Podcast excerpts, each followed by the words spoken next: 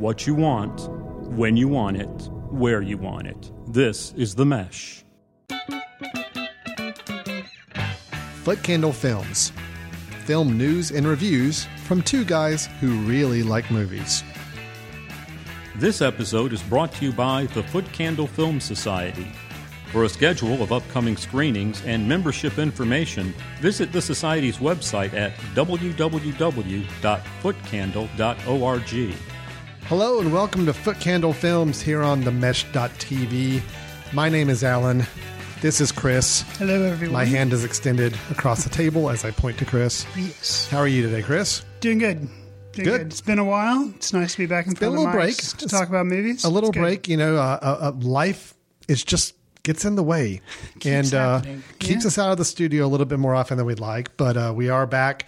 And what we're going to do is we're going to try to make up a little ground here, Chris, if that's okay. okay. Yeah. Uh, it's an all review, all out show. We've got three reviews to make. Three. Count them. That's three. More than the typical one to two that we normally try to do in a show. We have three films to review that we both have uh, thoughts and opinions on. So we're going to hit all three of those films, and then we're going to end up the show with our typical recommendation every episode that we give on films. So this is Foot Candle Films. This is our podcast here on the mesh dot t v, where we talk about films, film news, and recommendations. So we're doing the Emoji Movie, My Little Pony, and what was the third? Oh, gosh. Was it the uh, the new uh, Boo two um, oh, Medea's Medea Halloween? Movie. Okay. So it's our scary, it's our scary podcast. That would be scary to discuss those three. Now, I, I have not seen any of the three you just mentioned rattled off there. So I do feel bad that, you know, I'm just we're assuming they're not great movies, but yeah, I'm sure they have their fans out there. But no, we will not be talking about those three. Let me rattle off the three we will be talking about. Uh, first off, we're going to discuss the latest Marvel movie, which is Thor Ragnarok. Then we're going to move into some completely different territory as we talk about the latest film from writer and director Mike White, starring Ben Stiller. It's Brad's Status. And then following that, an interesting choice in that it is a straight-to-Netflix film, a Netflix finance film, also starring a Mister Ben Stiller. We are going to discuss the Meyerowitz Stories. Parentheses, new and selected. There you go. Thank you, Chris, for adding that complete title in there right. for us. So let's go ahead and jump right in. And again, after we do the reviews, we'll come back and have each of us giving off a recommendation that we'd like to share with you, a film that either we just recently caught up with or is available online we think is worth your time to check out.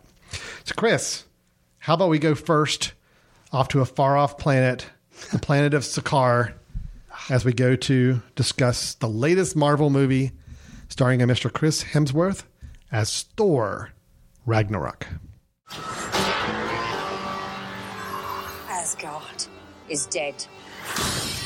And it'll be reborn in my image. I thought you'd be glad to see me. I need to stop her here and now to prevent Ragnarok, the end of everything. So I'm putting together a team. Like the old days. Surprise! This will be such fun. Chris, we have reviewed quite a number of Marvel Cinematic Universe films on this show. Sometimes I feel like that's all we review, but then I look back and I'm like, no, we have reviewed something besides comic book movies. We have. Okay. But I do think we've probably talked about just about every one that's come out. I would say. I, I think that's kind of where we are. Probably pretty close, yeah. So we are here. I've lost track of how many films oh, Marvel's put out. Dear Lord, I don't know. All I can, oh, let's just focus on this. This, we know for a fact, this is the third Thor movie. Right. We know that. I am I am pretty sure of that. I don't know what number this falls in the entire universe of Marvel films, but I do know third Thor movie. Solo Thor movie. Solo Avengers, Thor movie, but correct. Just solo Thor, yeah. So let me just back up before we get into me asking your opinion and getting your pros and cons on the film. Context, I like it. Let's well, it's just a little background knowledge. Okay, okay let's let's assume this is somebody's first time listening. And they're like, you okay. know what? I wonder how Alan's perception of the Marvel Cinematic Universe is, and if that might skew or distort his review of this film. Fair okay, enough. So let me just back that up. I generally am a fan of the Marvel Universe films. For a couple reasons. One, I like the idea of serialized fiction. I always have. I love the idea of a chapter and then you wait and you watch another chapter and you wait with anticipation to watch another chapter. To me, I see the, the cinematic universe here as a much more elongated version of comic books. It's gotcha. like I go on a Wednesday to the comic book store when I was a kid and I pick up an issue of the comic and I want to wait thirty days to find out what happens next. Movies, I go see a movie for two hours and I want to wait nine months or whatever it is until the next one comes out to see what happens with the, these stories. So overall, I'm a fan. Gotcha. I know I'm more of a fan than you are. You you tend to be a little more weary of them. You tend to be a little more beat down by them. Maybe a little more formulaic than your taste would like. My main criticism with them has been I always feel like most of them kind of fall apart in the third act where it just becomes an overdone C G I mi- mix, mishmash of action that just doesn't. Where I generally like the first half or first two thirds of Marvel movies, I normally lose interest by the final third. Okay. So that's where I am in the grand scheme of things. I have not been a big fan of the Thor movies. Thor, I, of all the movies, of all the characters, my least favorite. Gotcha. And I, I think we definitely reviewed, I don't know if we did Dark World, but we definitely, I think, reviewed the first one. Yeah. But um, I remember being a bigger fan of the first one than you were. I think overall. I was a little let down with the first one, and then the second one, I barely could remember what happened in it. So, you know, the introduction of a third Thor movie would be a ho-hum kind of situation for me. However, as the production notes came out on this film, Thor, colon, Ragnarok, a couple of interesting things happened. One, uh, the film is going to feature the Hulk, which I will say on record, I like what they've done with the Hulk in these movies in general. I think okay. he's an interesting character, and I like the personality they've built around him in the movies he's been in. So that was, oh, okay, that sounds interesting. Then you hire Cate Blanchett as the villain. Okay, Alan likes Cate Blanchett. I think she's a really good actress, so I'm a little more excited now. Sure. Then you go full tilt with this idea of the director, uh, Waititi, Taika Waititi, mm-hmm. who I'm a big fan of from What We Do in the Shadows and Hunt for the Wilder People. Right.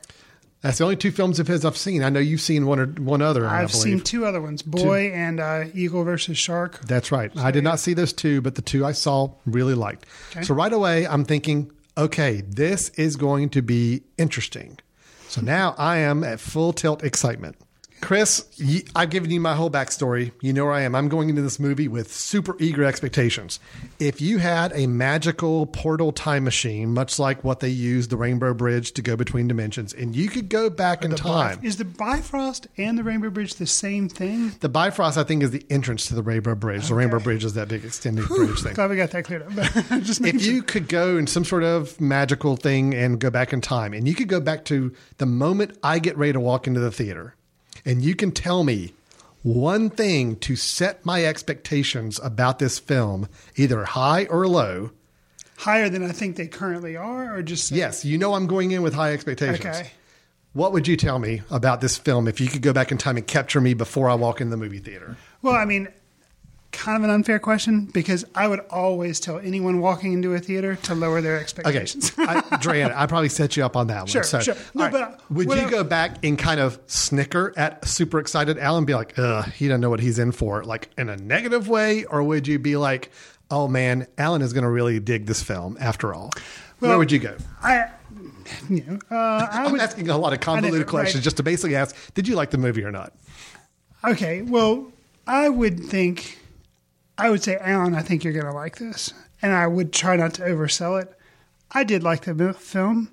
Um, knowing all the things you laid out about, it didn't bother or didn't excite me as much as who was involved. You know, the Hulk and all that kind of, I was like, well, whatever. Cate Blanchett, yeah. But, you know, the cast, I've learned, especially in comic book, these comic book movies, not to be excited about the cast. Because you think they don't really get do as no, much with the cast as they should. No, they don't get to do much. Should. And so, you know, mm-hmm. no. Um, But Taika Waititi did get me maybe more excited than I should have been. Sure. That being said, you know, that led me to believe this is going to be the greatest comic book movie ever, and it's going to be amazing mm-hmm. because it's going to break me out of my lethargy of disliking comic book movies because they're all the same. Now, is this the best Thor movie of the three? I would say yes, but you're saying that's faint praise because I really don't like the other two. Um I would also say this is my favorite comic book movie that I've seen in a while. Hmm. Um, now, You brought up an interesting point about how with your, you know, I say they're all formulaic and I just get bored of them. You say, you know, I generally like them, but it's the third act that kind of falls down. Um, and I would say, yeah, in the most part, but by that time I've already tuned out because it's the same first and second act. This movie that we're talking about, the brief plot description mm-hmm. is, yeah, Thor comes back to his home planet. Stuff's going on there. He Asgard. Then, Asgard. Yes, Asgard. Um, he then gets taken away to a completely different planet, kind of like a prison planet. Sakaar. He's stuck there for a little bit. But meanwhile, Asgard is being taken over by Hela, played by Cate Blanchett, and his whole mission is to get back there and, of course, stop her from bringing about into the world, otherwise known as Ragnarok. Ragnarok. So, all that being said, mm-hmm. I really enjoyed, really, really enjoyed the first third of the movie, which was a lot of like what's going on and setting up who Hela is. And so. Okay. Then I enjoyed the Sakaar part. It really is a three part movie. It is. Mm-hmm. Then I really enjoyed the Sakaar part. After they come back and had the big battle at Asgard, I, you know, it did kind of turn into just a C G I, you know, fight. And it wasn't, I wasn't as vested in that, but I mean, these movies, I understand to a certain extent, that's what they're, you know, the storyline is kind of there. It's it's written for him. It's based on comic books, based on a storyline. So you kind of know you're going to have that big C G I battle. Was it better than, for example, the battle that happened in the Wonder Woman movie from earlier this year? Mm-hmm. I would say yes. Mm-hmm. So, you know, is it, was it thoroughly enjoyable? And I thought it was amazing. No, I thought that last part fell down. But the first two thirds, you know, I was all on board with. I hope, I think this movie's doing well. I hope Taika Waititi has a huge bankroll and just can go do whatever he wants because I really like him as a director. If this is what a movie for hire he does, great. I think he did a great job. I don't really want to see many more comic book movies, but if he's attached, I I would agree. And I would want to go see it. I think Chris Hemsworth and Taika Waititi are like a genius pairing because he had already shown humor. You should, if only viewers could see Alan's expression, which you can't because this is not a video podcast.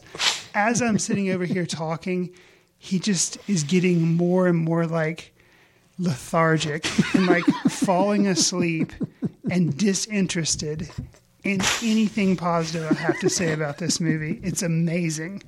Um, so to, do I have that much of a tell? to, to, to sum it up, Hemsworth had little things that were funny in some of the Avengers mm-hmm. movie. He was basically used as kind of comic relief a lot of times in the Avengers movie because he's the big stupid, you know, oh, he's a hunk with blonde hair and he's kind of like whatever. They kind of used him as the butt of jokes, but I think he's really funny. He was the, one of the few things I could say I kind of liked about the Ghostbusters reboot was Chris Hemsworth in there. He was a, kind of a saving grace for that movie, kept me smiling. And I felt like his comedic talents, and I like him anyway, just for some reason, I think he's a cool guy. Don't know why. Mm-hmm. Um, but him and Taika Waititi were just, uh, I thought were, I thought were awesome. So, Alan, yeah. This is me saying movie good, movie mm-hmm. awesome. Mm-hmm. I guess I should have told you, Alan, you know, you're going to hate this movie. Don't go see it. Yeah, I kind of wish you would have. I, I, I, I just, it just did not work for me. And I've got my reasons why. No, I won't say it all. There were some redeeming parts of it. But overall, I, I walked out let down. Wow. And I, but let me, let me hit the pros first. Okay. I have very specific pros on this, like okay. pro, positive things. I admire the fact that the film was very different. Okay. Right off the bat, even like within the first scene. Oh, yeah. It's like, oh, yeah, we're in for a You're talking whole... talking about the dialogue that Thor has with the, the one of the fire demon guy. guy. Yeah, yeah. Right. right away, it's like, okay, yep, yeah, this, this is going to be different. different. Yep. This is this is cool. And I really like the Hulk in this movie. Don't like David Bruce Banner, so we'll get to that in a minute. But that's that's the Mark Ruffalo version of him. I like Hulk, okay? Uh, I'll get to my reasons wow, for it in a minute. That's a difference right there. I'll get to okay. my, my thoughts on that. Huh. I thought Cate Blanchett... I think you should cast Cate Blanchett as a villain in every single movie going forward because mm-hmm. I loved her as a villain. Yeah, she did good. not have a lot to do. No. But the not only her acting, but the v- way they visually portrayed her in the film was perfect. It was great. I want her to be a villain, like, constantly. She was really good. And Jeff Goldblum, God bless Jeff Goldblum. He is a national treasure. uh, he is great. He is at his most Goldblumish in this film. You know, just they. It's almost like they just said, "Okay, here's basically who you are. Just, just go do whatever Go do you your want. thing. Yeah. Go do your Jeff Goldblum little thing." And he did, and it was awesome. That being said, okay, you made a comment about how Thor was always kind of the, the, the dumb one in the Avengers. And right. I, I, I take a little offense to that. Okay. Thor is spoiled. Okay. Thor in history, in the, in the film history, we won't get into the comics because I realize the movies are their own things. Thor has, has been kind of the spoiled kid of the, of, of the, the film series. Cause if you think in the first Thor movie, he was cocky, he was arrogant. And that's part of the reason he, Had these, kicked out of yeah, gets kicked out. Right. But the whole point of the Thor movie is he redeems himself. He becomes heroic. And later on in all the other films, he's a pretty heroic guy. Huh. I mean, he's, you know, they play him for jokes because, I mean, come on, he's a Norse god coming right. to Earth. It's not it's not that he himself is an idiot. It's just no, no, this no, no. situation he's in. Right. It's just ripe for making fun of. Right. But in this movie, Thor's an idiot. And it's like, why oh. did you make Thor an idiot? Like, I don't get it. I mean, there were just so many moments where they just, I like when the humor, like, for example, you mentioned the scene at the very beginning, and not a spoiler, this is like the first two minutes of the film. Right. It's a great scene. Thor is basically hanging in chains, like tied up, and having a confrontation with this fire demon that's got him imprisoned. And they're talking, and Thor's, just like you would if you were dangling from a chain, you just start spinning slowly. And sure enough, it's hilarious because it's like, you know, Thor and them are having this big serious talk, and all of a sudden his body's turning where he can't see the, the that guy anymore. He's like, hold on just a second. And he's waiting to kind of spin back around to finish the conversation. Right. That's not Thor being an idiot. That's just taking a situation that's so cliche and making it, and, funny. And, and making it funny. Gotcha. But then there were so many other times it's just Thor was just an idiot. And it's like they did it for laughs. They wanted to play off. Uh, he's either going to say something stupid or do something stupid. And I just, I'm like, who are these characters after a while? I don't get it. Hmm. Then you've got Hulk, who I think was great as the Hulk in the film. And then when he does have a chance to turn back into Bruce Banner, Bruce Banner and, and Thor are basically like like a, a, a comedy duo bantering with, where these characters really have never had any relationship before, but yet they've got this comic timing. Bruce Banner's kind of a bumbling, spastic guy, and it's like, I don't understand who these characters are. Wow. If you're going to build a cinema- cinematic universe and have interconnected movies, you have to have some semblance of carry through of the characters. Mm. Now, That's I like the fact that this was a funny movie. I'm all for funny movies. I have no problem with that. I just think in those moments, they tried, they took every scene that was possible and said, how can we make this scene funny? When not every scene needed to be funny. And it actually, I think, I think it undercut some true moments that should have been fairly dramatic. I mean, I'm not going to spoil the end of the film, but it ends on a pretty kind of a horrific concept when you think about everybody that's involved and what went on and what just happened. And, but yet again, it's, it just got so undercut by this need to be funny in every moment that it just, I mean, there was even a dramatic scene with a member of their family early in the first third of the movie that I think right away got undercut with just glib humor. So I I am not saying these films should not be funny. I think Guardians of the Galaxy, the first one, was hysterically funny, but it also knew when to counter it with drama and when to counter it with real human moments. This film for me just seemed to forget those human moments and just say, let's go for a weird spectacle and funny. And I admire it for going with weird. I admire it for the spectacle. I think it was a gorgeous looking movie to look at, but it's just, Uh, there were just moments where about two thirds of the way through the film, I'm like, okay, this could be a really great moment, but they're going to throw in some little joke or Thor's going to do something stupid and act like an idiot. And it's just, I didn't quite know who these characters were. Does that make sense? I don't have to have you agree with it me. It makes just, you know. sense. All right. Um, I hear what you're saying. Um, but I'm completely I, wrong. I get no, it. No, no. I mean...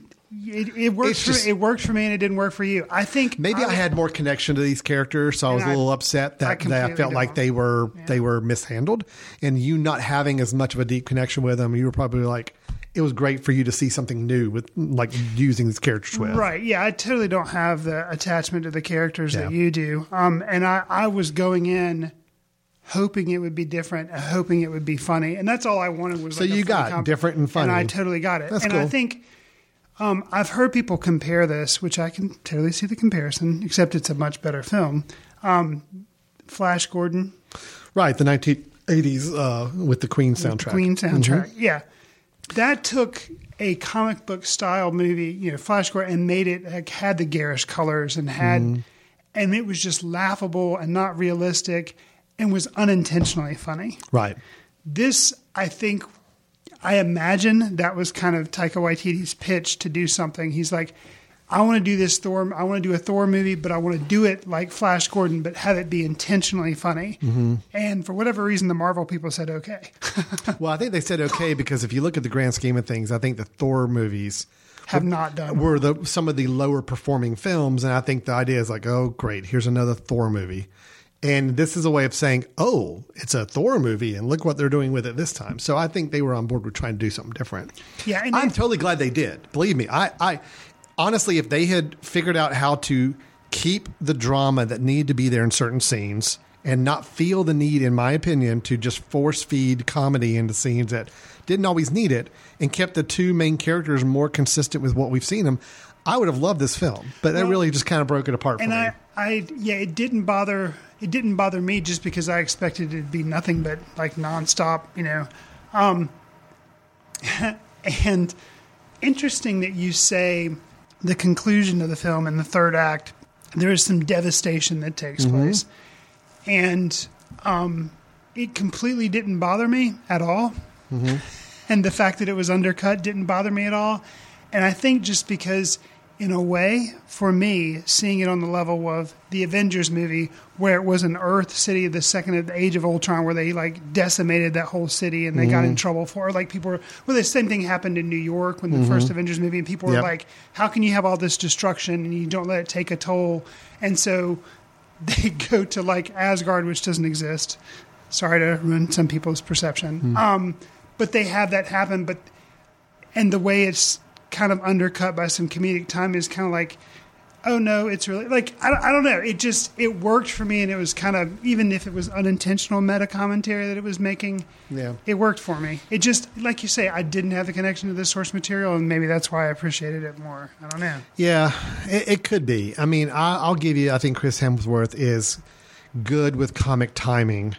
I just think, you know, I, I mean, I can just rattle off. I know there's one scene where Thor's trying to look cool in front of a, a female Valkyrie who's coming in to check on him.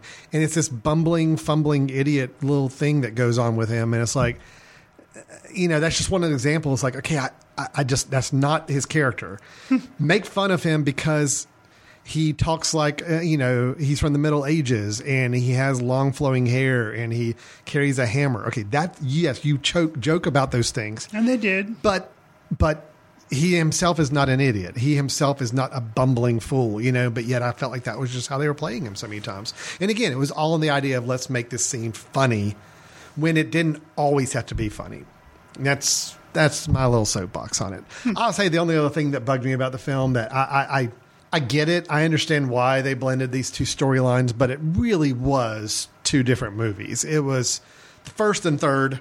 I would have liked to have seen more with the Cate Blanchett villain. I think there's more they could have done with her. They could have made this two Thor movies as opposed yes, to one. Because yeah, honestly, you learn something about the Cate Blanchett Hela character pretty early on, which is pretty interesting. And yeah. they could have done more with it. Yep. And it's something that just gets forgotten by the end of the film. And I'm like, oh, it was, felt like it was just a wasted opportunity. You had a great actress with a great character, mm-hmm. with a great, interesting reveal that you just didn't know what to do with. And then you got the whole thing on Sakaar, the whole battle planet and all that, which I also felt like they could have done more with. I felt like, you know, it's like he gets there, he gets put into one gladiator battle, and then that changes something, and then they leave. And it's like, I would have liked more time there, too. So I really do feel like I would have liked for this to have been two separate movies. But, um, oh, well. I mean, they put it into, they put it into one. It was a little jarring you know, you're on Sakaar, you're on this planet, and it's just really cool visuals, and it's interesting stuff going on. Then it cuts back to Asgard, and at moments or times I, it was a little disjointed. It was a little kind of sporadically flipping between the two. Hmm. And it's almost like they uh, they wanted to make two completely different storylines, but they had to somehow fix fix a way to bridge them together. Hmm. It was a little clunkier than I think it needed to be from that standpoint. So overall, I, I, I was disappointed. I, I, I don't think it, it is not in the top, anywhere near the top portion of these Marvel movies for me.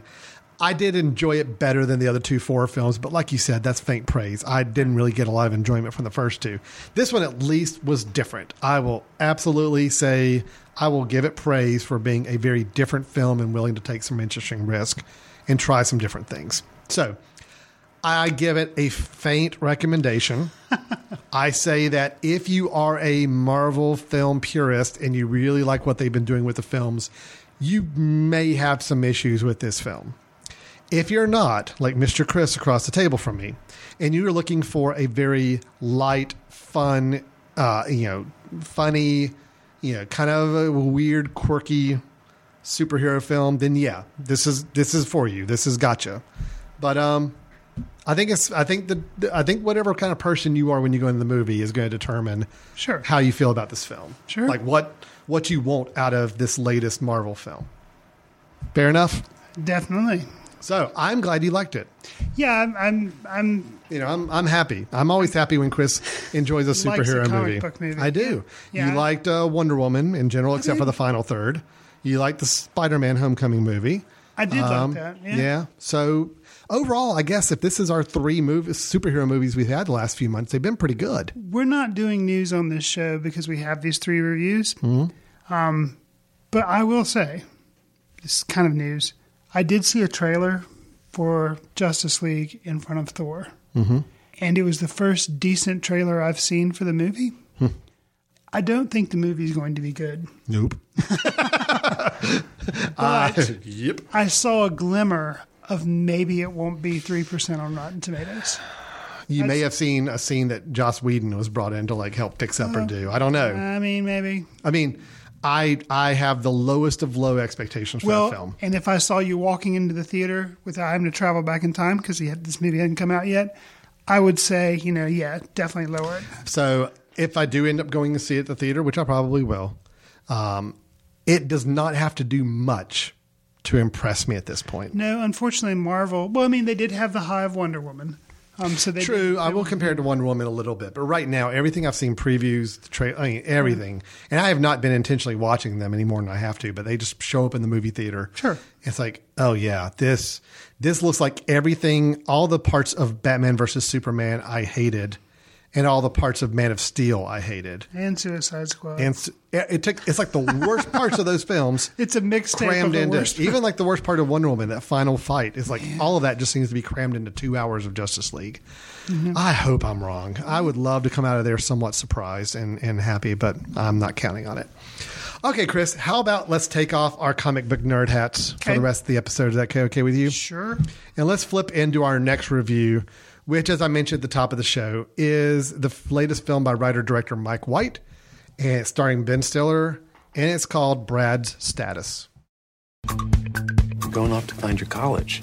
It's nothing special. That night, my mind drifted back to college. So many friends who've become successful. I work for a nonprofit and nothing to show for it. Somebody asked about you. You know, whatever happened to you. Where's Brad? My son is a, a very talented musician. Also composes his own music, so... Wonderful. I'm pretty sure Harvard is uh, going to be in the running. Oh, you think Harvard's got a chance? Suddenly, my thoughts darkened. Troy could easily end up struggling like me. Brad's Status, a comedy-drama by director Mike White, starring Ben Stiller, Jemaine Clement, Michael Sheen, Jenna Fischer, Luke Wilson, bunch of big names. The movie came out, though, Alan, September fifteenth. Here we are, the middle of November. We're probably not the only people that kind of hadn't heard a lot about this movie. No, it really did fly under the radar. I would like to, as a guess from you, it's listed, of course, as the comedy drama. Do you think maybe it's because the reason we haven't heard a lot about this film is it's not successful in straddling the line between comedy and drama? Are you asking me that as your own pointed criticism, or are you honestly asking me that like my just to set me up with a question? Yes. Mm, okay. And did you just say yes? Right. Um, oh, let me let me put it this way. Sure. Um, It, I think it's very misleading when the description of the film lists it as a comedy, comma, drama. Um, it is definitely a, to me, drama, sure, in all caps, comma, lowercase, comedy. It manages the balance okay. It definitely tips more on the drama side. I think anybody going in this film expecting a comedy is going to be disappointed, but right, it's not hilariously funny. Actually, most of the comedy comes from more of people recognizing traits in that they probably see in themselves or loved ones. That's where more of the comedy comes in. Something he says, something a character says, or a way they react to something. You're like, oh yeah, I've been there, or I know somebody just like that. So we follow Brad, he, a father who's taking his son to tour colleges. Um, and it's a film that utilizes a lot of inner monologue. It's a, a film, lot of a lot of inner monologue. Um, and it's a very simple film though. I mean, it really just take place probably over three days, if I had to okay. guess. Um, it's really Ben Stiller as Brad and his son are the main two characters we follow. They interact with a lot of other characters, a lot of other big name actors actually dropping in for basically larger cameos in this film. I will say, uh, I didn't care. I, it didn't matter to me whether it straddled comedy or drama. I, I, I pretty early on, like in the first few minutes, I realized, okay, yeah, this is, this is going to be a drama. Sure. It's it's not going to be a knee-slapping comedy at any point in this sure. thing. And, you know, unfortunately, Ben Stiller does have the kind of, you know, name and reputation where you hear him attached to a film and you immediately think it's probably going to be funny. Right. Where I have to remind him, ourselves, he's he's done a lot more drama than I think people give him credit for. Actually, probably of all the films he does every year, I'd say half of them are more dramatic films. They may have some comedic elements to them, but he's still playing a, a fairly dramatic role. Um. I, I really liked this film. I, I did. I think it was a really good film. It wasn't perfect. I, I think there were some moments that they, they missed the mark a little bit. And I, I, uh, and I felt like they, you know, it's almost like if you have your film and, and, um, you could shift gears at any time. Mm-hmm. This film kind of stuck in one gear, hmm. pretty much the entire film. And I think it could have shifted a little bit at times just to give it a little more variability and kind of, uh, um, play with the, play with the the, the storyline, the emotions a bit, but it kind of just stayed in one constant gear the whole film. Well, I was mostly okay with that, but I do feel like there's some moments where it's like I, I would have liked to have seen something kind of spring to life a little bit here, hmm. and then even if they have to pull it back a little bit, a little bit later. But hmm. that's my. I, I really I was writing down my criticism. That's really my only criticism. I felt like it was just maybe a little too one one one note one gear for the whole film. But I will say I like. I thought the performances were great. Ben Stiller, I think Ben Stiller's a good actor and he can play a really good part when he's given a good part to play.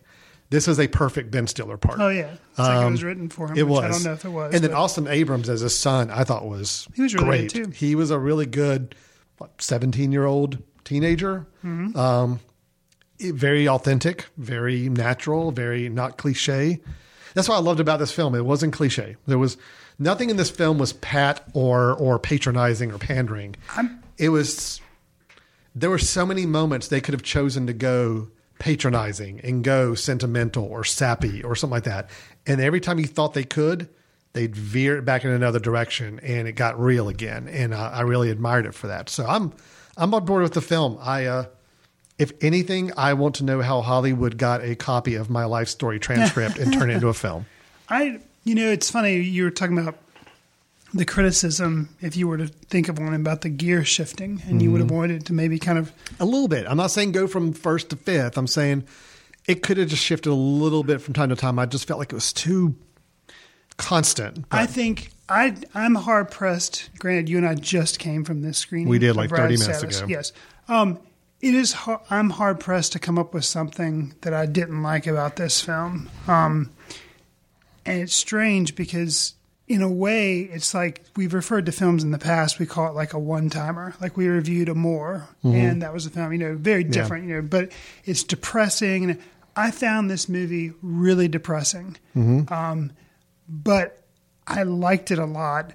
And the humor was good, but it was so kind of, um, it was sad because you found humor in this guy and how self-centered he was, and um, and how he was basically he would he was chronically unhappy, mm-hmm.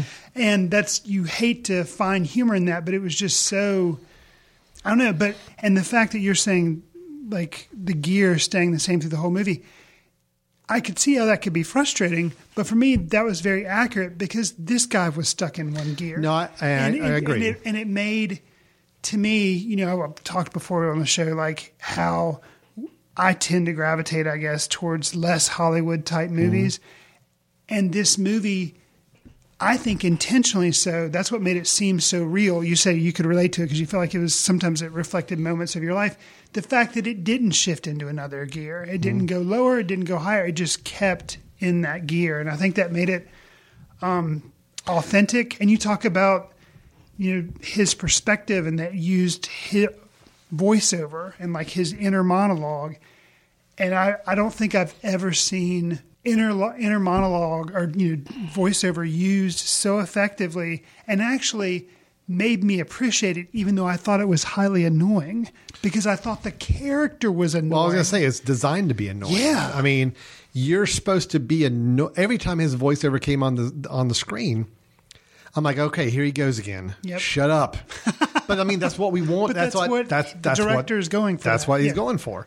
Yeah, I uh, I like the use of the of the voiceover because the voiceover wasn't there to tell us what's happening in the story. No, no. The voiceover was there to really just let us know the the type of thoughts this character's having. And it and it did provide some because sometimes in those inner monologues you would get laughs at, but it was so oh, sure. sad what you were laughing at. Yeah. There's one instance where he's, you know, you think it's this serious thing, and then it's him envisioning kind of this fantasy on a beach with girls. And I I was like, oh, right, you know.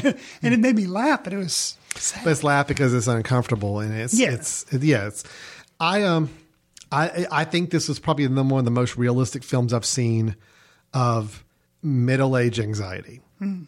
I mean, it is. I mean, it is. Yeah, I, yeah. I I can't attest that I share every experience that this character's had. But there are plenty of times where I heard him say something. I'm like, yep, I've been there. I have thought that same thing. And you know, what was interesting is what I liked about this too, is they weren't afraid to let fleeting thoughts enter his head that we share. Hmm. But then it's just like in, in real life, they were fleeting thoughts.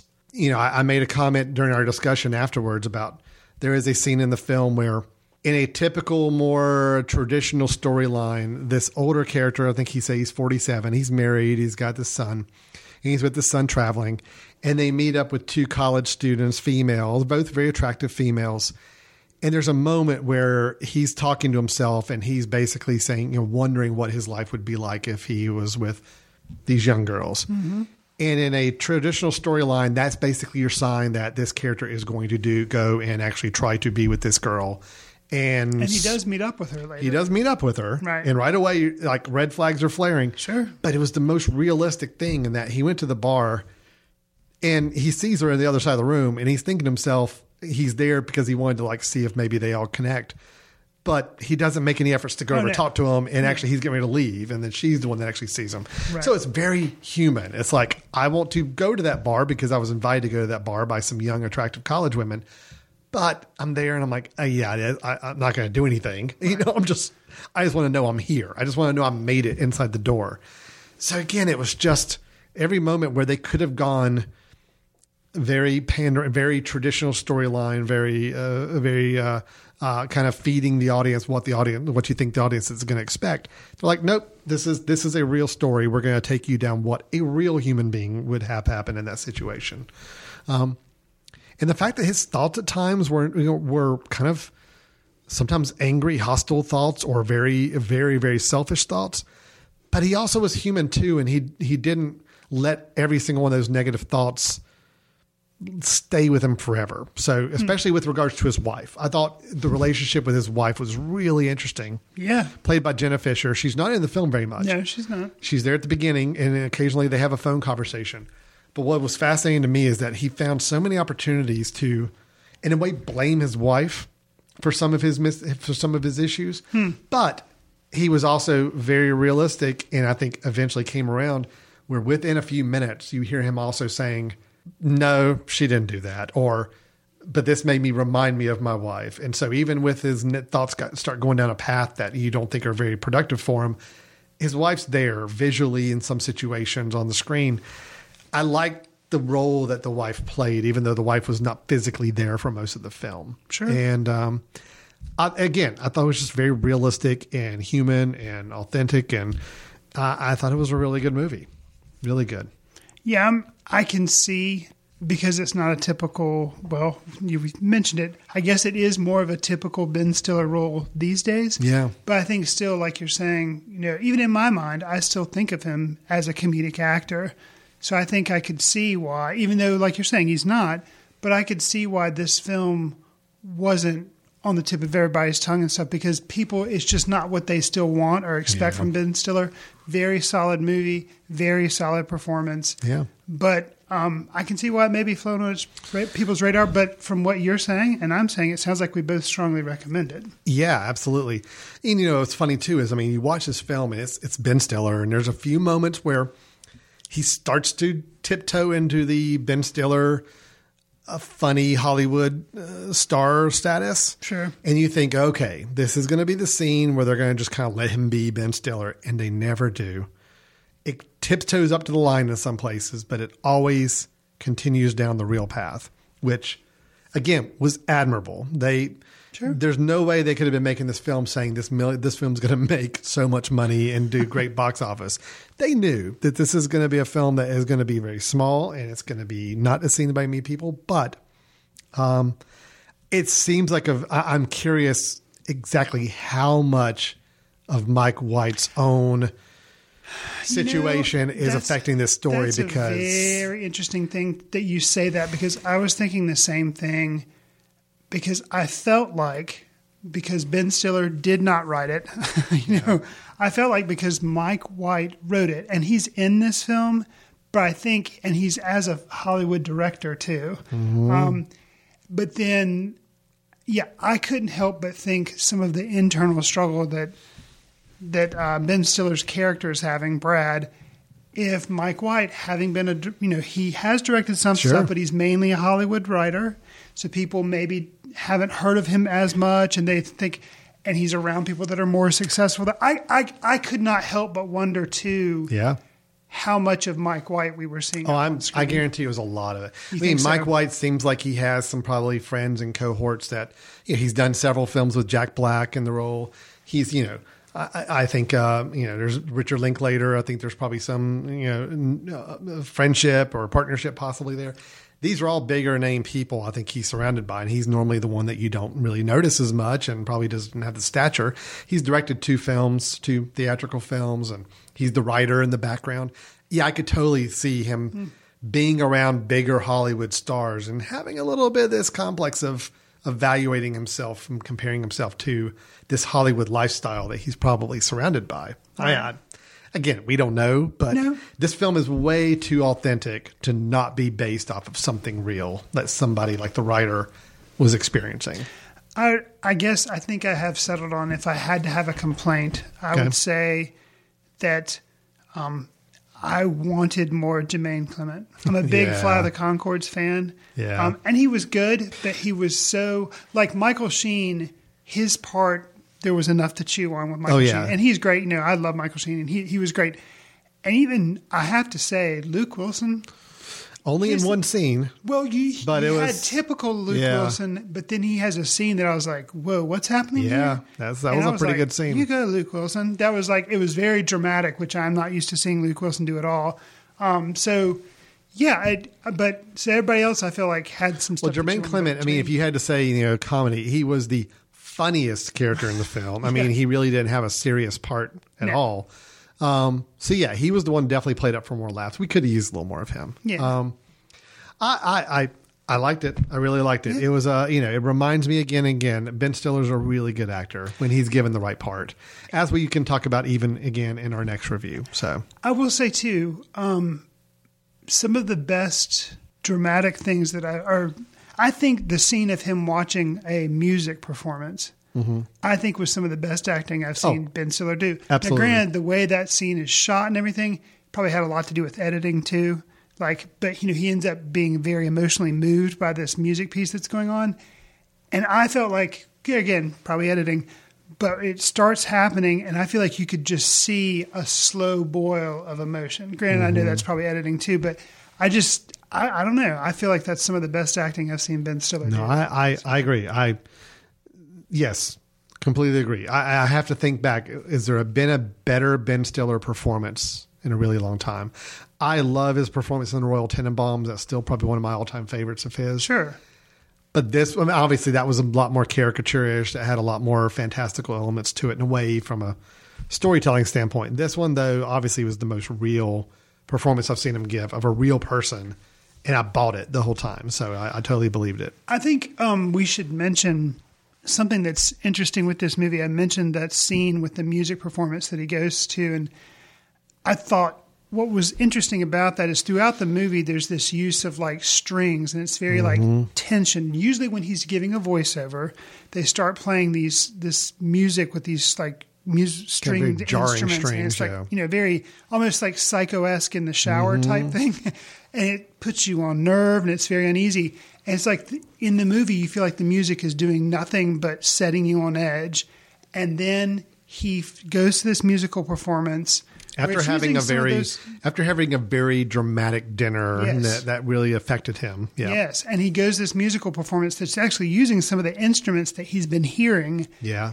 And that piece of music could not have been more perfect oh, for the movie, so, for him to hear. So soothing. It is so and soothing. Just and you uh, see him, joyous and you soothing. see him crying and you're like, yeah, I bet you are. Yeah. You know, it was just, I thought that was really interestingly done, like a very good mm-hmm. use of music to be jarring through the movie and then yeah. find a release through the music. I completely so, agree. No, I think we're on the same page with this. This is a really good film. It's a shame more people aren't going to find it and see it.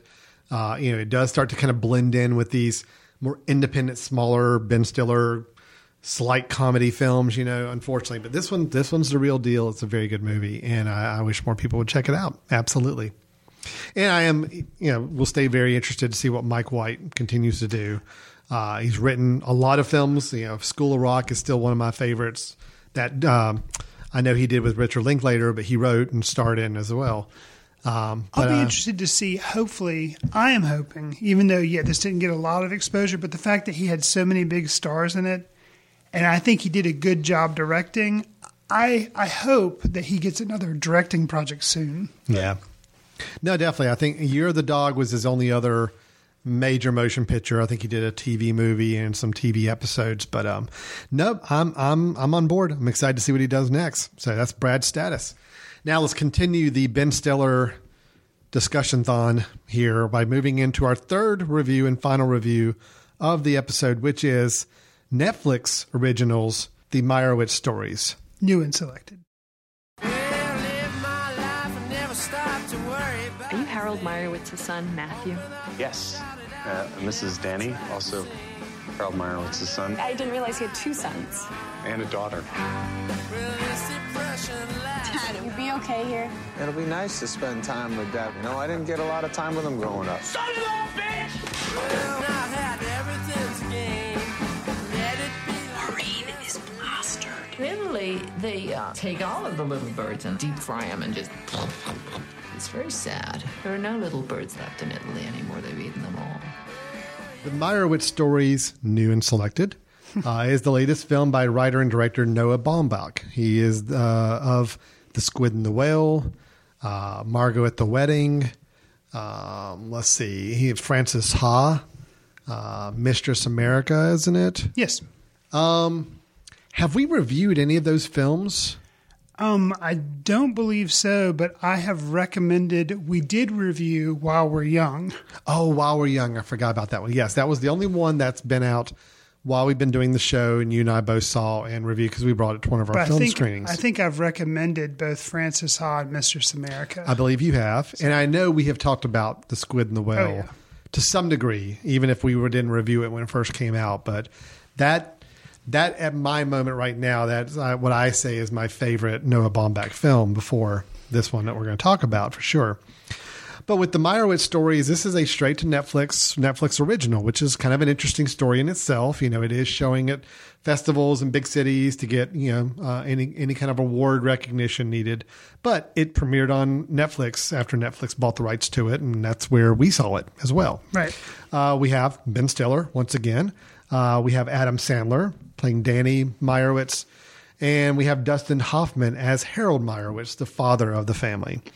We also have a Grace Van Patten as the Danny's daughter, uh, the Adam Sandler character. We've got Elizabeth Marvel as Jean Meyerowitz, one of the sis- the, uh, the only sister.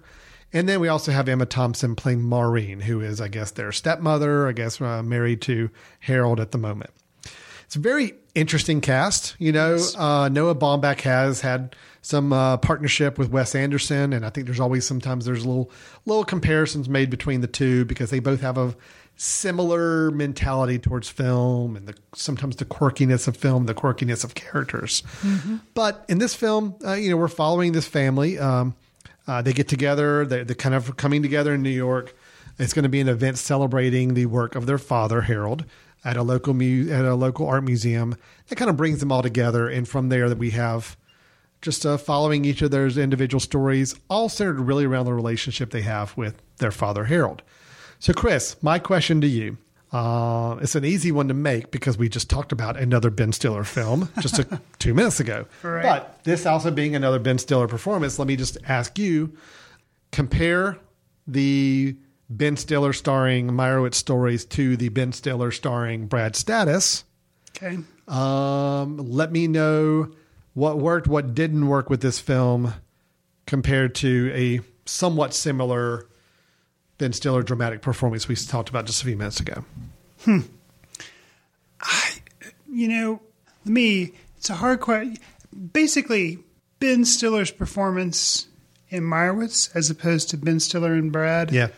I, I feel like they're both good performances. I feel okay. like his, but I would, I'm going to give his performance in Meyerowitz the worst label ever, which is fine. Um, I, but, it was why a, am I, but why am I saying that? Because I feel like, to reference Mister Baumbach's film, The Squid and the Whale, I feel like this was minor Baumbach. Minor um, Baumbach. Because he makes okay. a reference in like, oh, yeah. that's minor Dickens, and right. that's the whole thing. You can yes. quote that movie up and down. That's the problem with this movie for me, hmm. is that it's very minor. Um, had it been done by any other director, I probably wouldn't have been interested in it at all. Granted, the names, having Adam Sandler do something with Dustin Hoffman, you're like, really? Okay. And Ben Stiller? Oh, okay. And then when I heard no, but like it, it seemed like it was going to be really interesting. And actually, if anything, I think Ben Stiller's performance is undercut by the fact that Adam Sandler is actually really good. Adam Sandler is so very that's good. That's all you can pay attention to. For me, very was good. Adam Sandler, because I'm just like, he is incredible. He's doing like a Punch Drunk Love type performance. And I don't think it's really going to get noticed because overall, to me, this movie is very forgettable. It's very lackluster. I don't understand the Baumbach qualities that are in there to begin with. He does some cutting up of chapters, and if I think I don't understand why he did that. I think maybe just to mm. add quirk that didn't need to be there. That's true. The um, chapters were kind of uh, they just didn't really make there sense. There was no point to them. No, and you know, is he do, does he get a pass for this, Mister Noah? Well, yeah, because he'd been on such an amazing run. He'd done Frances Ha. He'd done While We're Young. He'd done Mistress America. Those three right there, like, I really responded to all of those. Really, really liked all of those. So for the, this movie, to me, just the writing wasn't there. Hmm. Um, the actors, Adam Sandler was given enough to do. Um, Emma Thompson was like in another, it was like she was a leftover from the character she played in the Harry Potter movies. Like, you know, acting goofy, saying odd yeah. things, acting kind of spacey. That's her character in the Harry Potter movies where she plays like an absent-minded professor. Like, yeah, I just, mm-hmm. you know, it, it, this movie just overall, am I saying it's terrible, horrible? No. But in this, you know, it, it's minor Baumbach. Maybe so. Okay. But I, I responded more to this film than you did, it sounds like. Okay. Um, I liked it. I thought the writing was stronger than maybe you, you, you felt and, and gave it credit for. At the end of the day, does it amount to as much as maybe some of his other films? No, not necessarily. I saw this as an enjoyable time, sometimes enjoyable, sometimes a little painful, spending with these family members. Um, I will say Ben Stiller is probably the most, I don't want to say underused, but he is the most Ben Stiller-ish character here. I mean, he is not playing a huge variation of what we see in other parts he's played. Okay. I, I see. Yeah. It's, it, there wasn't a lot of depth to beyond what we've seen him do in other films. You know, Brad Status was a much better, much stronger performance, much more nuanced performance. This was a, let's have Ben Stiller be kind of a wise ass and be a little, you know, sarcastic and so on. He's fine. He, like you said, fine. But he's fine. But Adam Sandler was, to me, I liked his role in Punch Drunk Love, but mm-hmm. I felt like the Punch Drunk Love character was a very written out character that P T Anderson wanted and kind of put Adam Sandler in, let Adam Sandler kind of be a weird Adam Sandler type character to play that part. Mm-hmm. With this, it's the first time I think I've ever seen Adam Sandler where I felt like he was a real human being. You know, I mean, I always felt like Adam Sandler's playing Adam Sandler in other films. This one, I honestly forgot it was Adam Sandler most of the time. His relationship with his daughter oh, is really strong. I will say, I will give it this. The first half of the film, much, much stronger than the second half of the film. The first half of the film, I really was digging this film, thinking this is going to be awesome. Second half, it let me down, and it didn't end in a way that I, I think it was too rushed at the end. They tried to hurry the story along way too much when they were taking such great pace in the first half. Mm-hmm. I will say right now, though, um, there are moments in both of the last two films that it got dusty in the theater. Um, not in Thor. Okay. I'm talking about in Brad Status. I did not cry during Thor Ragnarok. Um, but in Brad Status, there are a couple scenes that really got me. In this film, it was him playing the piano with his daughter, a song that they you could tell they have written together when they were when she was a little kid, mm-hmm. and they've been playing together for years. And that scene just got me because it's just it was so natural, it was so real. Okay. I honestly felt like this was a real father son father daughter relationship that just have a deeper bond than maybe typical father daughter relationships do. All right. So after me just doing nothing but dumping on mm-hmm. Meyerwood's stories, um, new and selected, I will say kind of aha moments that I had in this film. Adam Sandler using music, and it was funny, but not in the in- irritating Lunch Lady Land no. or Hanukkah song oh, way, no. but using it, him doing the piano song, and they're funny with his dog. Yeah. Extremely well done and amazing. And I have mm-hmm. to give credit to both the director and writing it and then Adam Sandler performing it. Yes, those were really good moments. I have to say something else too, and this is sheer writing. And I think anyone who's been in this situation can appreciate it. Okay. There is a situation with somebody getting hospitalized and a nurse. And how oh, yeah. that nurse comes and she is there for a little bit, but then isn't because she gets put somewhere else and like her shift changed and she's yeah. on another floor. Having had a father who was in the hospital with like heart surgery and stuff like that, but just hearing people talk about today's healthcare and stuff like that. But like that was so, and then the moment where they see this nurse on the other floor and they're like, hey, how are you? Like that whole, no. that was so genius it's, and yeah. so well done. I like, agree. I, no, I love really, that. I love so, that a lot. Yeah, those were some moments that I, I did really appreciate. From well, the there are, there are a lot of moments I, I, I appreciated. Um, again, the second half of the film I felt like was not as strong. Um, I felt like some of the some of the characters they were really doing a great job of developing. They kind of threw into a blender a little bit and just kind of all bounced around each other. I um, agree with that. I thought Dustin Hoffman was really good. Now, some people could look at his performance and say, all right, didn't I already see this performance by Jeff Bridges in The Squid and the Whale, you know, uh, years yeah. ago? Because it's very similar. Yeah.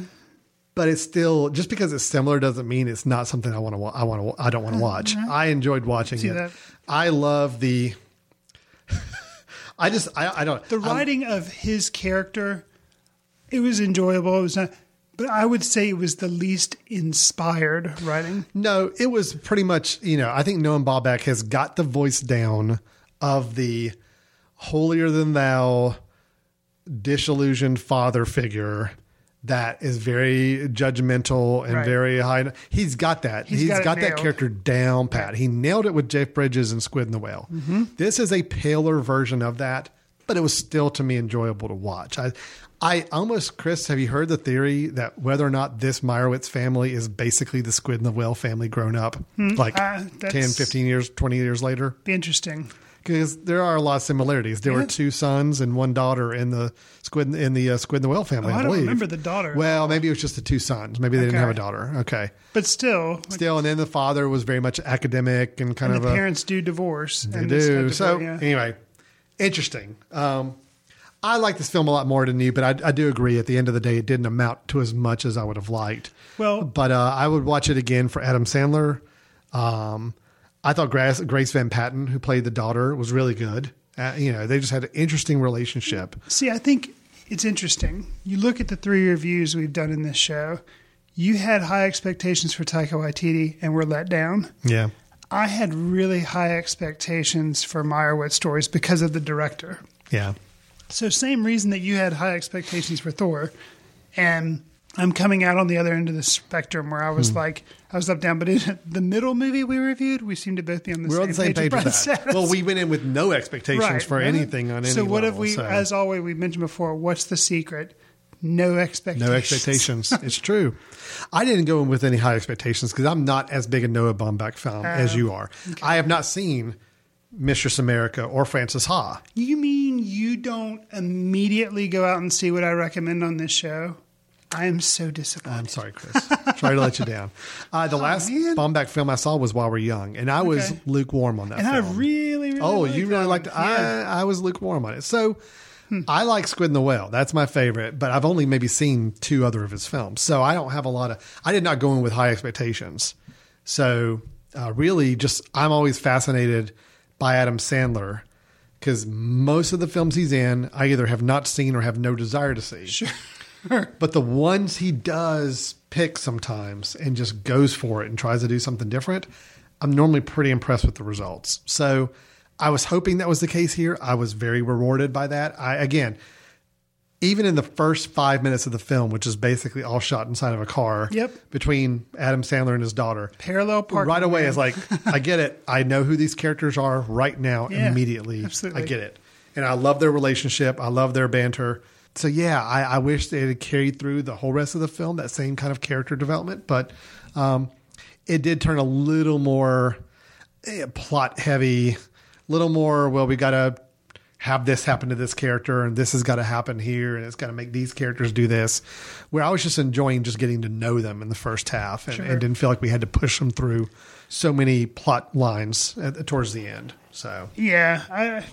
Yeah, I just didn't feel like it was as well crafted as what I usually expect from Noah Baumbach. And yeah. I guess, you know, even though the chapters annoyed me, I guess maybe they were absolutely necessary because it was like, had all these several ideas and instead of trying to smooth it out, and he was like, that was his way of assembling them. But it yeah. just was kind of like, a, it was a Frankenstein version of a Noah Baumbach film as opposed to a well put together I Noah this I, I don't remember. Somebody else said this, so I'm not taking this credit myself, this okay. idea. This would have been a really cool, like seven or eight, nine episode Netflix series. Hmm. That would have been perfect. Give us a lot of time to get to know the characters, spend a little that. bit of time on backstory with them and all that, and not this need in the last thirty, forty-five minutes to, to kind of cram in some storylines and plot machinations. Yeah, I think this is the kind to, of thing, just yeah. let us flesh them out, spend an episode getting to know the the, the sister, Jean. You know, I was just about to say... Um, she's an interesting character. I wanted to know more about her. A specific point about kind of proving yeah. to me what you've just said about kind of ramping things up. Jean... you know, kind of interesting. And then there's like revelation is kind of thrown on you and you're like, yeah. okay. And then never touched on it. Not really yeah, done just, with anything with that. And there was so again, that would so have been a perfect potential. Like one hour episode of yeah. just exploring the whole deal with Gene, you know, and then let's go back and now let's talk about Harold and uh, his new wife, Maureen, Maureen. You know, kind of how their relationship is. I mean, there's just so much you could explore with these characters. And I felt like they were doing a great job of that in the first half. And then they just... Hmm. Cram it, kind of keep it moving, hustling ahead. So um, overall, I still liked it. I enjoyed it. I just kind of like Squid and the Whale, I kind of wanted to spend more time getting to know these characters and, and following them a little bit more. And these are more human, I think, than the Squid and the Whale characters were. Those were more, I, I felt like we, we were able to watch them, and I was probably fine with just the amount of time we had with them. These, I actually, I actually kind of want to know what's going on with Danny, the Adam Sandler character. I kind of want to follow him a little bit more. You know, I, I think there could have breathed a little bit more and not try to cram it into a one film like this. So that's, yeah. that's just my, that's my recommendation. You know, Mister Baumbach, you hear that, you want to kind of come back and do a follow-up series, I'd be all for it. It'd be great. Fair enough. So that is the Meyerowitz Stories. Here's the cool thing about it. It is on Netflix. If you are paying whatever it is, nine dollars, ten dollars a month for Netflix, you could turn it on right now and watch it. Even before we finish this episode, you could be hitting the play remote button and starting to watch this film. So that's, hey, I love watching movies in the movie theater. That is my preferred way of watching movies. But if you're going to make a movie and make it available online like day one, awesome. And if it's not a film I could probably get out to a movie theater and see locally, great. I think it's a good vehicle for doing that. So, whew, that was three reviews, Chris. Three reviews. Just knocked through three reviews. So, what we're going to do is take a really quick break. When we come back, uh, we're going to hit our recommendations of the show. This is our, Chris and I both have a recommendation of a film we think you ought to check out if you have the chance. So stay tuned. We'll be right back. We'll get back to your show in a moment.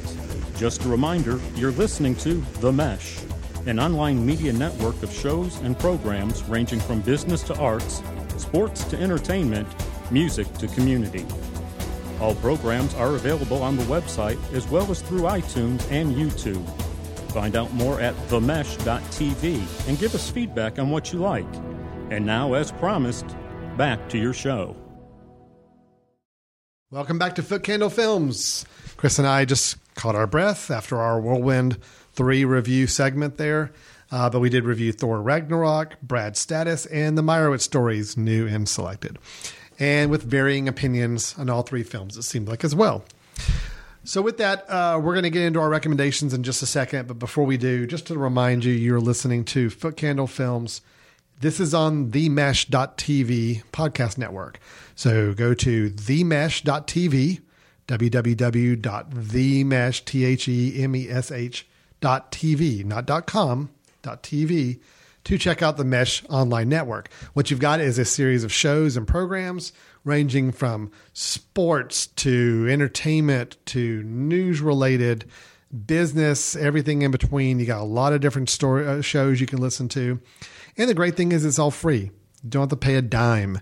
You subscribe to the shows you're interested in. When you subscribe to a show and you're in the whole podcast world, you get new episodes downloaded or sent to you automatically. So if you're on your iPhone, you go to the podcast store, subscribe to one of our shows. Every time you open up that podcast app on your phone, if we have a new episode, it will automatically be on your phone, ready to listen to, ready to go. It's a great way to do it. So we do encourage you to go and listen to other shows on the Mesh Network and give us some feedback. We'll share with you at the end of the show ways you can reach out to us and talk to us after the show as well. But thanks for listening, and please go check out the other shows on the Mesh Network. We appreciate your support. All right, Chris, final part of the show where we actually give a recommendation. So normally these are films that we are rating positively because we're obviously wanting people to go see them. So we are kind of doing a review, but it's a little more slanted in that this is a, we already know which ones we want to push out to people as a recommendation.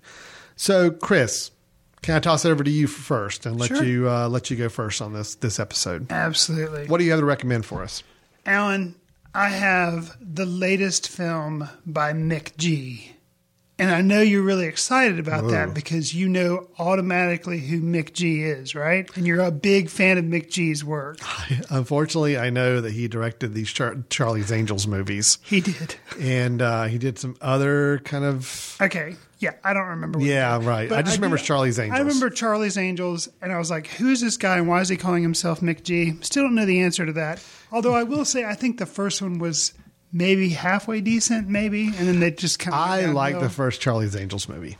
It was over the top, cheese, kind of ridiculous, but it was fun. It knew it was being ridiculous. Which is where this recommendation is going. Okay. No, I am not recommending Charlie's Angels or Charlie's Angels Full Throttle, I believe was the, the name of the, yeah. the follow-up. I cannot attest to enjoying the second one. No, I am recommending his uh, film, twenty seventeen, straight to Netflix. So it has something in another, common with the another straight to Netflix. Okay, well, all selected. Right. But it is The Babysitter.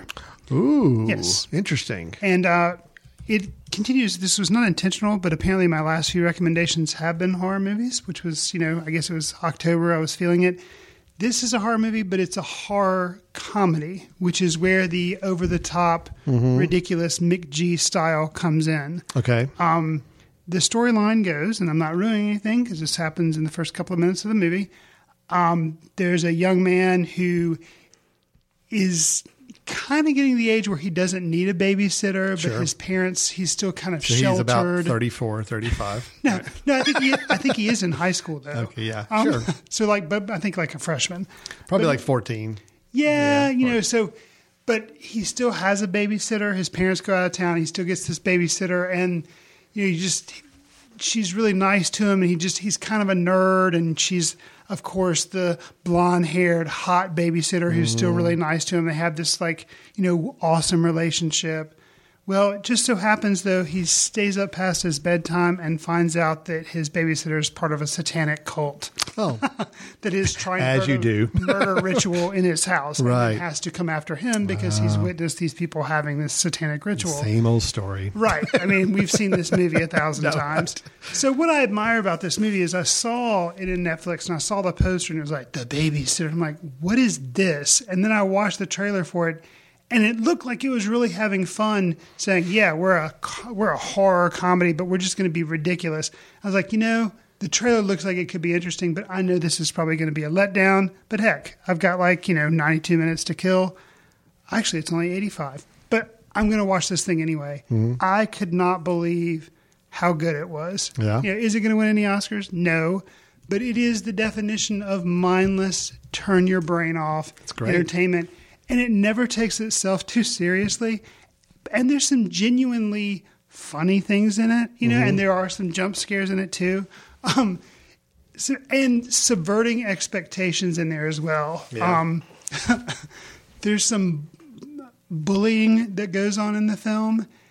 And then it does some interesting things with that, where at some one point, some of the villains kind of try to stop the bullying going on. Mm-hmm. Like, it's just weird. Like, it's huh. just all kind of confused. Like, wait so a second. It, it kind of, so it is kind of playing with the genre. Oh, so yeah. Totally. Okay. All totally, right. Totally. Like, yeah, so. A little bit of a meta kind of, you know, definitely. Knowing that they're they're in a typical horror movie right. and certain Very things are supposed to happen. Very self-aware of, like, that's, situations that's, and if stuff. If done well, that's fun. Yeah. And like, I, I thought the original Scream movie was kind of in that same way, where they kind of knew they were playing with the genre and they were having fun so with more, it. So more, more laughs and a less serious scream is kind okay. of what this thing is. Um, okay. So there again, you got a Netflix subscription. I do. Check out Meyerowitz. Check out The Babysitter. Two very different films that could make yes. for an interesting double feature one Absolutely. Night. So, all right, The Babysitter. Chris, not a recommendation I would have picked for you, but I'm glad to and see you. And if you'd have told me record. I would have been liking a McG film, I'd have been like, McG. No way. But one day we will find out. What does the G in McG stand for? I don't I know. know. Is it McGregor? Greatness. McGreatness? I don't know.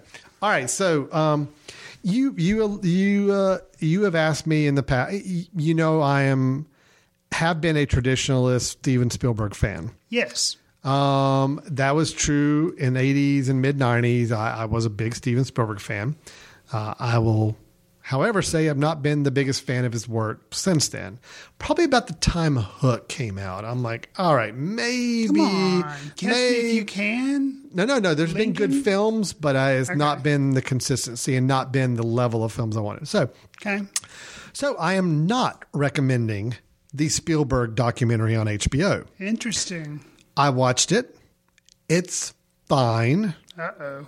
But it it was much more of a puff piece uh, for Steven Spielberg than I wanted. Gotcha. It glossed over a lot of his, quote, failures. I think Hook barely got mentioned at all for mm-hmm. any reason, even though a lot of people do feel like that was probably one of his biggest misfires film-wise. The film Always, which I personally like, but most people consider his less least impactful work, didn't even get a name drop, didn't even get a frame of footage on the film. It was basically, let's talk about all the great stuff that Steven Spielberg's done, and people are really just playing him up. The whole first ten minutes is just a love fest of everybody being talking on camera how much they love Steven Spielberg. Hmm. I wanted something a little more. Give, give me more. Give me more of his true biography. Don't just give me a puff piece. And I felt like it was more of a puff piece than I wanted. Hmm. So I'm not recommending that documentary. Okay. However, if you want to see a really great documentary about show business, don't go see Spielberg. Okay. Save the fifteen dollars a month you need for H B O. Okay. Go to Hulu. Hulu has a documentary called Too Funny to Fail, The Life and Death of the Dana Carvey Show. Chris, did you ever see the Dana Carvey Show? Do you remember it at all? The one that was sponsored by Taco Bell? Uh, for only a couple of episodes, yes. I think I did see an episode of well, it. Well, it's it would have been easy to miss because they only aired seven episodes. Okay. Uh, it was a sketch comedy show. This is after Dana Carvey left Saturday Night Live. Right. Oh, I remember. It was kind of a big deal, and it was like a big thing that they were putting on. I think it was A B C was doing the show. It was going to be the next big comedy thing.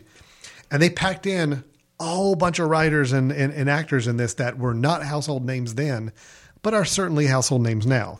Robert Smigel, who's really big on, you know, Saturday Night Live. He just Triumph the Infant Insult Dog. He's really great writer, comedy writer. Charlie Kaufman mm-hmm. was a writer on the Dana Carvey Show.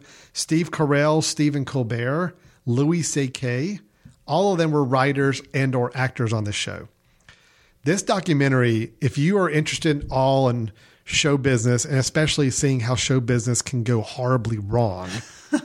this this one does it because it's unflinching. They basically say, okay, yeah, here's everything we did. Here's what we were trying to do. Here's how we got these people together to make this show. Here's exactly what we did wrong and mm-hmm. why within the first five minutes of the first episode, audiences had completely turned away from this, this show to where it was dead in the water after one episode. It's amazing to hear them talk about this, but it truly is like a really like true to life show business story. Okay. It's a great, great documentary, mainly because everybody's being perfectly honest. They are saying, look, hey, we, we, we thought we were going to make this really avant-garde, quirky sketch show and just really push buttons. And we realized within the first episode, as soon as we're watching it airs, like we've made a horrible mistake. We're never going to work in show business again. And it's just to hear them recollect this. And plus it's funny. I mean, the documentary is really funny. These guys are really telling some great stories about the production of this show that I just thought were, it was a lot of fun to listen to. Hmm. I am a big Saturday Night Live sketch right. comedy guy. So this was right in my wheelhouse, but it was just, it was fun. It's not going to change your life. It's, it's an hour and a half you'll spend. And whether you've even ever seen the show or not, it's still just a fun documentary to watch and kind of see these guys who luckily are all pretty big names now. So it's not like anybody lost their careers out of this, but at the time they were, they were scraping by. They, they, they were no names, anybody, hmm. uh, just trying to break into show business. And this was their first foray, foray and they thought they had just killed their careers like in thirty minutes. So wow, interesting documentary. I applaud Hulu for putting it out there. It's too so, funny to fail. Too funny to fail. Okay. The life and death of the Dana Carvey show. Um, it is really, it's just a, maybe an hour fifteen or so. It's really pretty, relatively short, but I just think a lot of fun. I enjoyed it.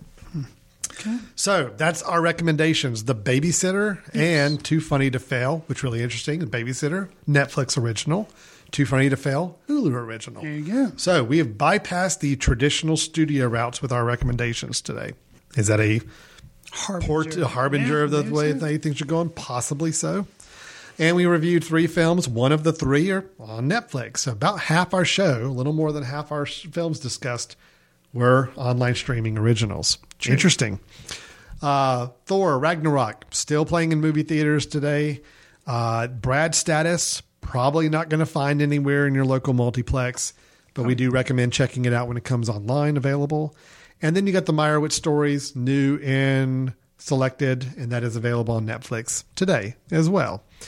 Uh, so Chris, if people wanted to follow up with us, talk about any of our reviews, give us any feedback, ask us any questions, how might one go about doing so? Want to give us some feedback, just write an email to info at the mesh dot t v and just mention Foot Candle in the subject line. You can do that to tell us something we got right, something we got wrong, why Meyerowitz is the greatest thing that's ever been made, as opposed to just being Minor Baumbach. Feel free to write that in. Also, Alan and I both have accounts on Letterboxd where we try to sometimes write reviews of films, but at the very least, we try to keep a diary of the films that we do watch, and that's Letterboxd without the E. So that's another way you can keep up with us. I would be remiss as well to say hello, everyone that was interested in hearing about the film festival. We haven't talked about it for probably three or four shows, maybe. True, yeah. If that, maybe it was just two. Film submissions are open again. So, mm. you know, if you're a filmmaker and you would love to come to North Carolina, I'm losing my voice apparently. But um, film submissions are open. So check us out at foot candle film festival dot com and um, consider submitting a film. Film yeah, Freeway the, is usually the easiest one. Yeah, for the twenty eighteen festival coming up uh, next September. And uh, yeah, send the films in. We'd love to see them. We'd love to help our screening committee review them. And, and as we work towards our selections for next year's festival, we had a great festival in two thousand seventeen.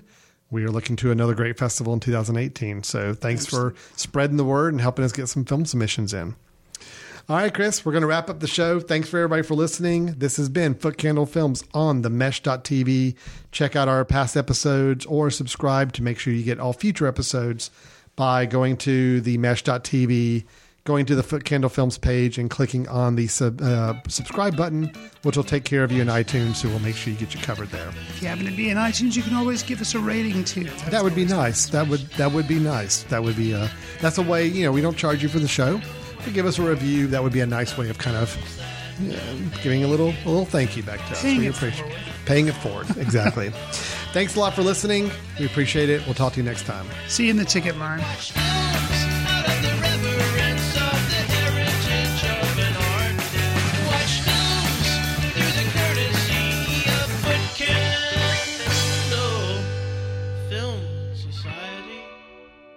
Special thanks to Carpal Tuller for the show theme music. For more about Carpal Tuller, visit w w w dot carpal tuller dot com. You've been listening to The Mesh, an online media network of shows and programs ranging from business to arts, sports to entertainment, music to community. All programs are available on the website as well as through iTunes and YouTube. Check us out online at the mesh dot t v. Discover other network shows and give us feedback on what you just heard.